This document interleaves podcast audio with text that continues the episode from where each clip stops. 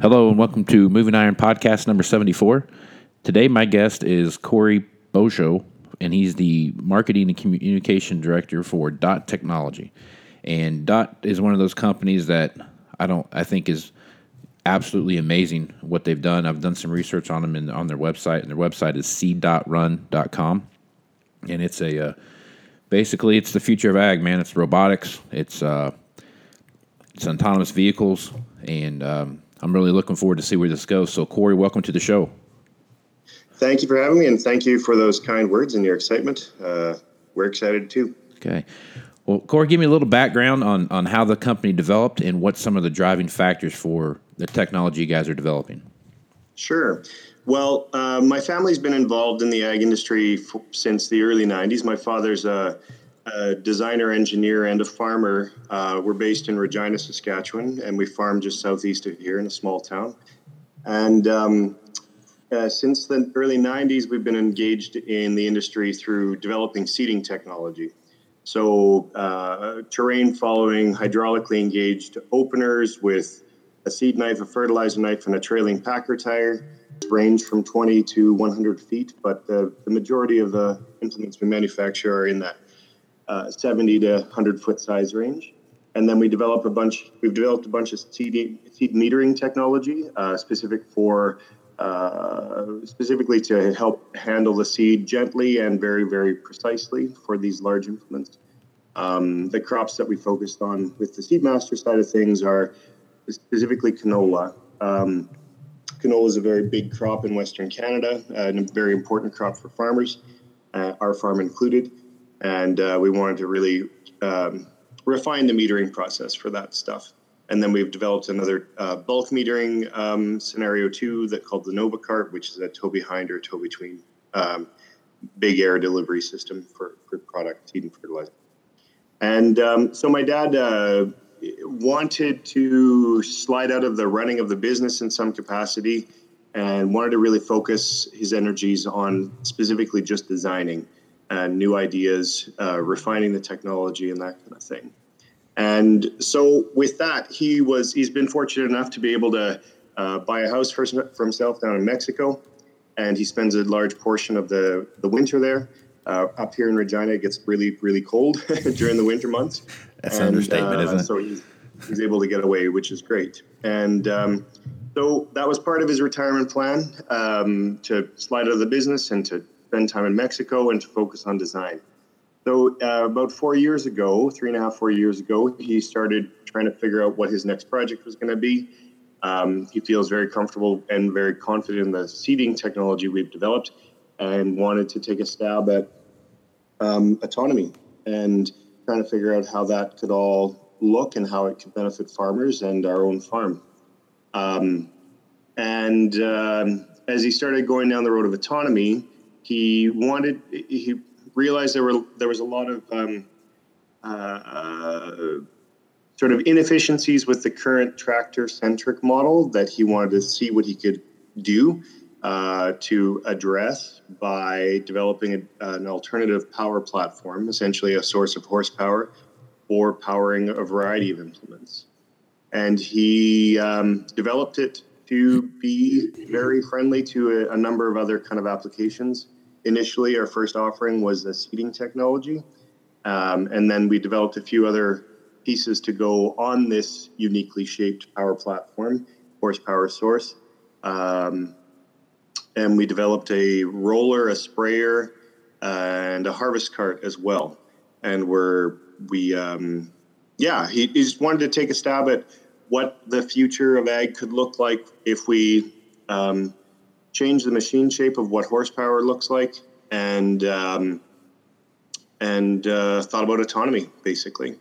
And so that's where that's where it all came together and uh, that's how we landed up with this this uh, open-ended u-shaped power platform. And uh, what we're doing now is working with a number of other implement manufacturers to develop their technology to be dot ready essentially um, because it is a weird power platform, it's not your typical um, hitch and pin and drop it in the back of the tractors uh, at, the, at, the, at, the, back of the tractor and, and pull and go. Um, it's about mounting a technology onto a different uh, different type of power platform, basically. Yeah. So I've looked on your website and I've I've noticed that the very thing you're talking about that the horsepower platform that you like you like you refer to it, yep. it just integrates into the into the seeder. I think is what it was want is what the video I watched on your internet. Yeah. And yep. that that was the cool thing. I mean, it showed it coming out of the barn, driving out to the yard, hooked up to the to the machine, and then took off and was out planting whatever it was planting out there. So yeah, is, yeah. So here's a question I have for you, and this is something that I think about a lot. So, you know, I have a on a, on a previous podcast, uh, me and my co-host were talking about this, and you know, we've talked about how much bigger can machinery get, right? Right. And we kind of feel like I don't know, we feel like we don't know how much more big it can get because, quite frankly, if it gets any bigger, you're going to have to start taking multiple trucks to move one piece of equipment around uh, wherever right. it goes. So then that, that, there's some feasibility issues that come with that. My my anticipation of of autonomy and how that's going to work with equipment is that as robots and autonomous vehicles start kind of taking over the the uh, ag landscape, I guess, for lack of a better term, machinery mm-hmm. is going to get smaller. Yep. And that's going, and you have multiple units running in the same field, uh, doing the same job. Uh, maybe like your planter, for example, uh, the seeder that you had, uh, that looked like to me that might have been, I'm guessing somewhere around 25, 30 feet wide. Is that is that about right? Yeah, that's right. That that implement is 30 feet wide. Yeah. Okay, so in that particular instance, you might have two or three of those running around in one one bigger field and, and kind of doing that stuff. So do you kind of see that direction kind of going that same way, or, or how do you see that kind of working together? Yeah, absolutely. I think that um, maybe in a handful of years' time that will be the case. Like a lot of farmers that are um, purchasing this or are in line to purchase this are seeing it in a couple of different ways. Like, so some of them are small guys that only have like 3,000 acres or whatever, and they feel like one would be able to do a lot of the, the operation of the farm, of the seeding, of the rolling, of the spraying, that kind of thing. Um, and then other guys are much, much larger farmers, is, is, is the norm in Western Canada. And they're, they're, um, they've already sunk a bunch of money into a 70, 80, 100 foot machine that they still want to get some value out of, uh, but they're they're interested in dot uh, to initially just seed the sketchy areas of the field or the irregularly shaped areas of the field and square it off so that they can go in with their 80 footer and uh, and clean up the field, finish up the field quickly and efficiently without having to go into the nooks and crannies of things. Mm-hmm. So that's I think that's a starting point, and I I think there are a lot of farmers that are very interested in um, a swarm kind of mentality uh, uh, with with uh, with these smaller implements. Um, it is smaller. That's a, the one thing that people notice uh, that it's uh, it's definitely different than what we're typically used to seeing in the field here in Western Canada um, and the northern U.S. But it is um, something that people's people are tuned into in a pretty positive way, I would say. Yeah. So that particular unit there, the uh, the seeder that you had out there, do, yep. do you have the technology to where you can have a autonomous tender as well? You know, like a fertilizer tender with some with a seed tender as well, or is that you still working on that kind of that that particular unit? We are we are working on it, and I I think we're going to be having some of that uh, ready for the market in, in, a sort of a beta version um, later this fall, uh, like through through the through this growing season, basically. So uh, we have a we've really ramped up our our team here in a different way uh, by hiring a whole bunch of programming software engineers and uh, software developers and all that kind of stuff. Um, and we're working with uh, uh, an outside company, Raven Industries, out of Sioux Falls, South Dakota. Mm-hmm. Um, they're they're pretty big players in the world of of um, uh, you know, automated uh, spraying technology and and uh, electronics and field computers and all that kind of thing. So jointly, we're we're developing the technology to move to a place where we would be having a uh, uh, like a tender that would be like a, a nursing system, basically for seeding implements or harvesting operations as well, pulling like having uh, taking the product from the combine to the to the storage facility, uh, that kind of thing. So there's a bunch of stuff that we got to do in that space as far as machine to machine communication and, and all that kind of stuff. But it's it's all in the works right now for sure. So this this is not a new trend. This is something that's been out there for a long time, and I think a lot of it was just kind of the the cool factor that's been driving it. Um, mm-hmm. But now I think the trend, in my opinion, that has shifted because of on farm um, labor has become such an issue across the huge issue. So, yeah. do you see that as a driving factor for, for the guys that you're talking with, the, the, particular farmers that are lined up that maybe don't have someone coming back to the farm, but they're a smaller farmer, but they can't necessarily afford to to hire someone, or they're a big farmer and they can't find enough hands to go out and work the fields? Absolutely, it's a huge. That, that when I spoke about autonomy initially, that's that's a big driver be- behind what we're doing here uh, with Hawk is to try and alleviate those pinch points with human resource management on the farm and um, getting access to skilled labor uh, consistently throughout every growing season or throughout different portions of the growing season is increasingly challenging for, many of these large farmers. Um, it's a big part of the customer base that we serve uh, with Seedmaster. And um, truthfully, the, the bigger machines, they do a great job, and we, we've been a part of that movement to massive machines. But I think that there are definitely better ways to do things uh, by going with the smaller unit.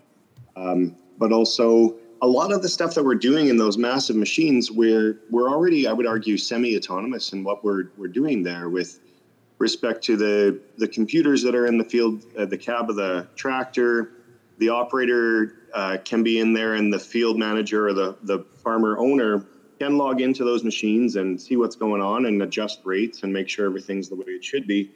So we're already partway down that path to to autonomy. And you know obviously gps you don't there's a lot of hands-free activities that are that are going on in various operations. But um, yeah and that, uh, to speak to the to the smaller farmer too um, i think there's some there's a lot of new opportunities with respect to dot um, and what it can bring to these smaller operations because these guys with the massive farms that have you know kind of grown together throughout the last decade or more in in this space. Um, a lot of farmers want to still hold on to their land and want to maintain a connection to the land, but oftentimes with the movement to these massive machines, it's difficult for a smaller sized farmer, a modestly sized farmer, to access current technology um, that isn't well used. And uh, I know the used market's a big problem and a big pitch, pinch point in the industry, and it affects farmers and dealers and manufacturers alike in various ways. Um, but um, this movement to to autonomy can and standardizing the sizes of some of these machines can really help to to make some of those pinch points start to melt away a little bit. But the human resource thing is a huge thing. Um, we've got uh, a lot of following with DOT in other areas of the world where that same pressure exists.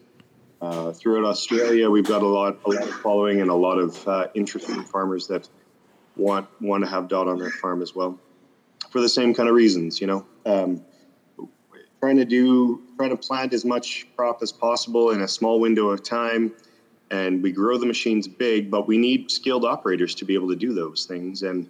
They're massive machines that are extraordinarily expensive and very sensitive, and uh, obviously durable, but you know, you don't want to mess around with the electronics too much, and we want to make sure that the right person is in the cab of the tractor to be able to tend to that going around.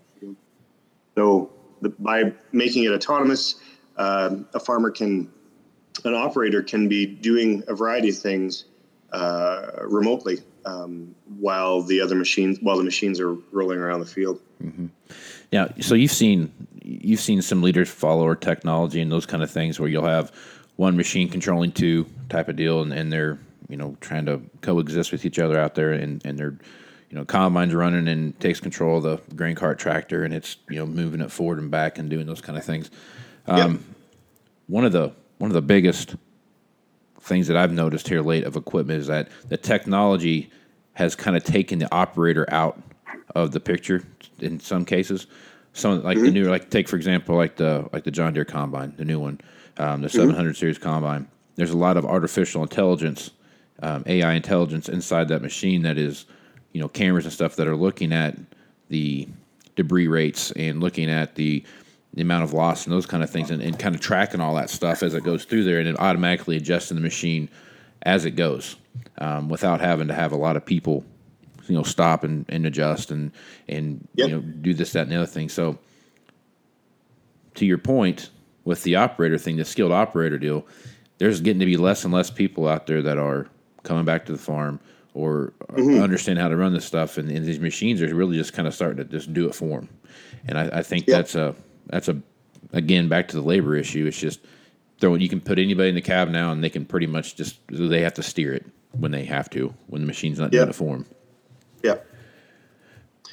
Yeah, it's a it's all lining up. I think that farmers and gen, generally speaking, I think farmers are pretty uh, very adept at adapting to new technology. Um, uh, I think just based out of necessity, and I think that's some of the stuff that you're you're speaking to. There is like this evolution of the technology and the adoption of that that technology. We're kind of ahead of the curve as farmers uh, when you compare ourselves to the rest of the world. And um, I, I think that um, the general public population doesn't necessarily identify farmers as being uh, industry leaders in that way, but or you know trailblazers in that way. But we definitely are. Yeah, yeah. People, there's a there's a big misconception of of what the of the farmer and how much technology they actually use out there.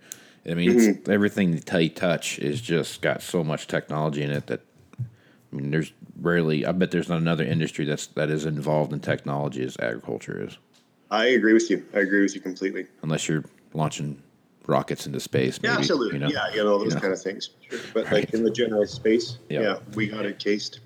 So let's take a look at the next five years. So I have a bet with a guy I work with here that in five years I'll be evaluating. Um, not only will I be evaluating, but we'll be taking it on trade our first fully autonomous vehicle. And Right. I feel like I'm I'm going to win that bet, and I bring it up. I bring it up every time I get there. So what's your feel Yeah. for the next five years, and, and how do you see the technology like that you're laying down? How, how do you see that playing into that into that five year scope? Well, um, I, I guess I don't have a crystal ball, but I, I feel like the world is ready for uh, farmers around the world are ready for this kind of technology.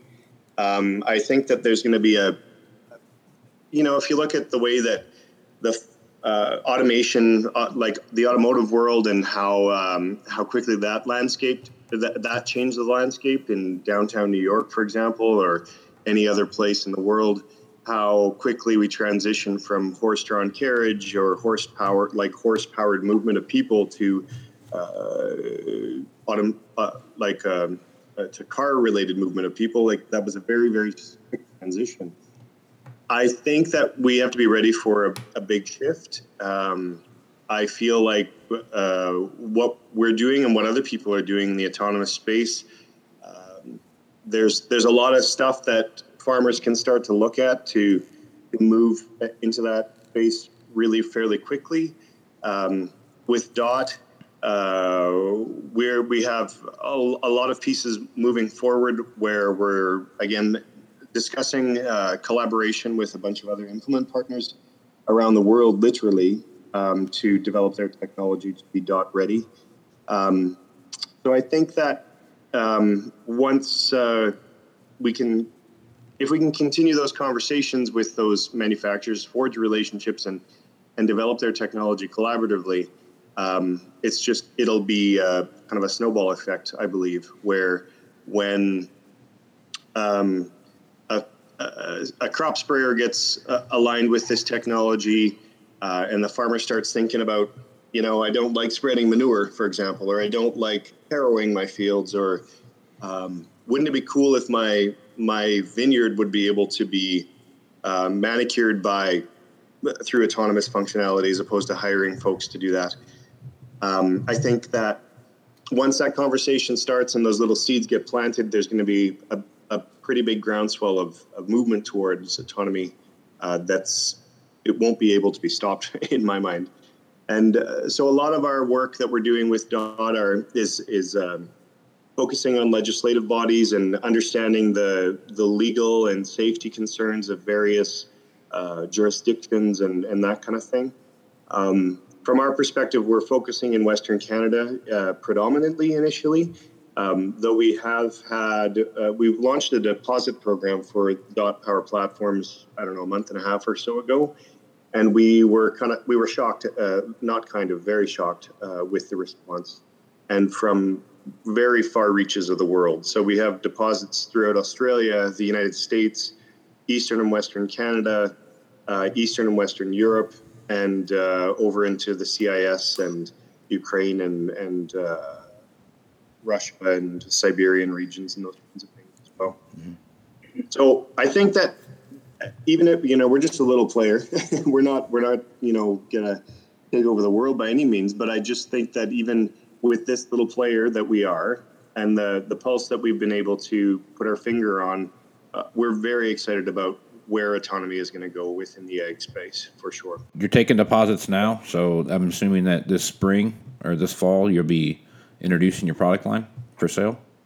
Yeah, that's uh, that's right. So this this current uh, seeding season here mm-hmm. uh, here in Western Canada it starts about now, and uh, we've got uh, a couple that are going to be moving around the field. It's going to be small for the first for this first year.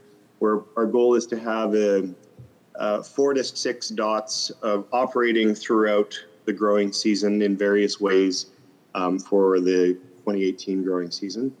And then um, we've launched a deposit program, and I think again we're going to try and remain tight to the market that's close to us here in Regina, Saskatchewan.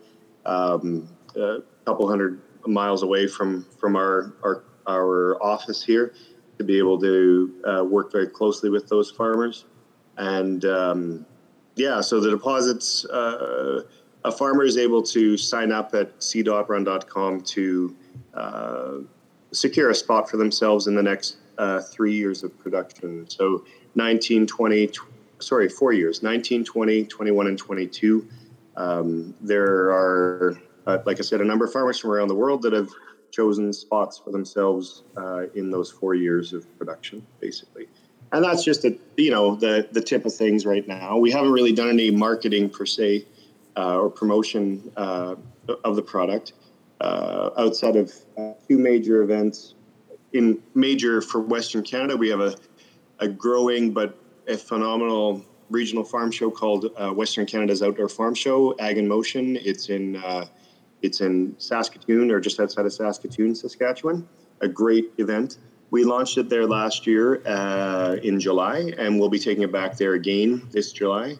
And we took the concept to, and a couple of other things. Like we have our research farm where we did a demonstration and that kind of thing, which is always really valuable. But we took it to the world stage. Uh, Agritechnica uh, is a massive event that happens every two years in Hanover, Germany. And we brought the concept there and um, we didn't we weren't able to bring the the full machine, and um, we um, we had overwhelmingly positive response from literally around the world in, at that show, um, from farmers to researchers to other manufacturers, uh, people that are involved in fringe uh, fringe uh, ag activity, um, agroforestry, vineyards. It, the list goes on and on. So outside of those two or three events, we haven't really done much to promote it. And I think that the response that we've seen from the deposit program says if we put a little bit of gas on that fire, um, we are going to be, uh, we need to ramp up uh, our product and our, our, our whole lineup of, of implements pretty quickly. Um, but having said that, a key part of the success of DOT is the collaboration with these other implement manufacturers. So uh, like I said, we manufacture a, a, harvest cart, a roller, and a sprayer, a modestly sized sprayer, and a seeder.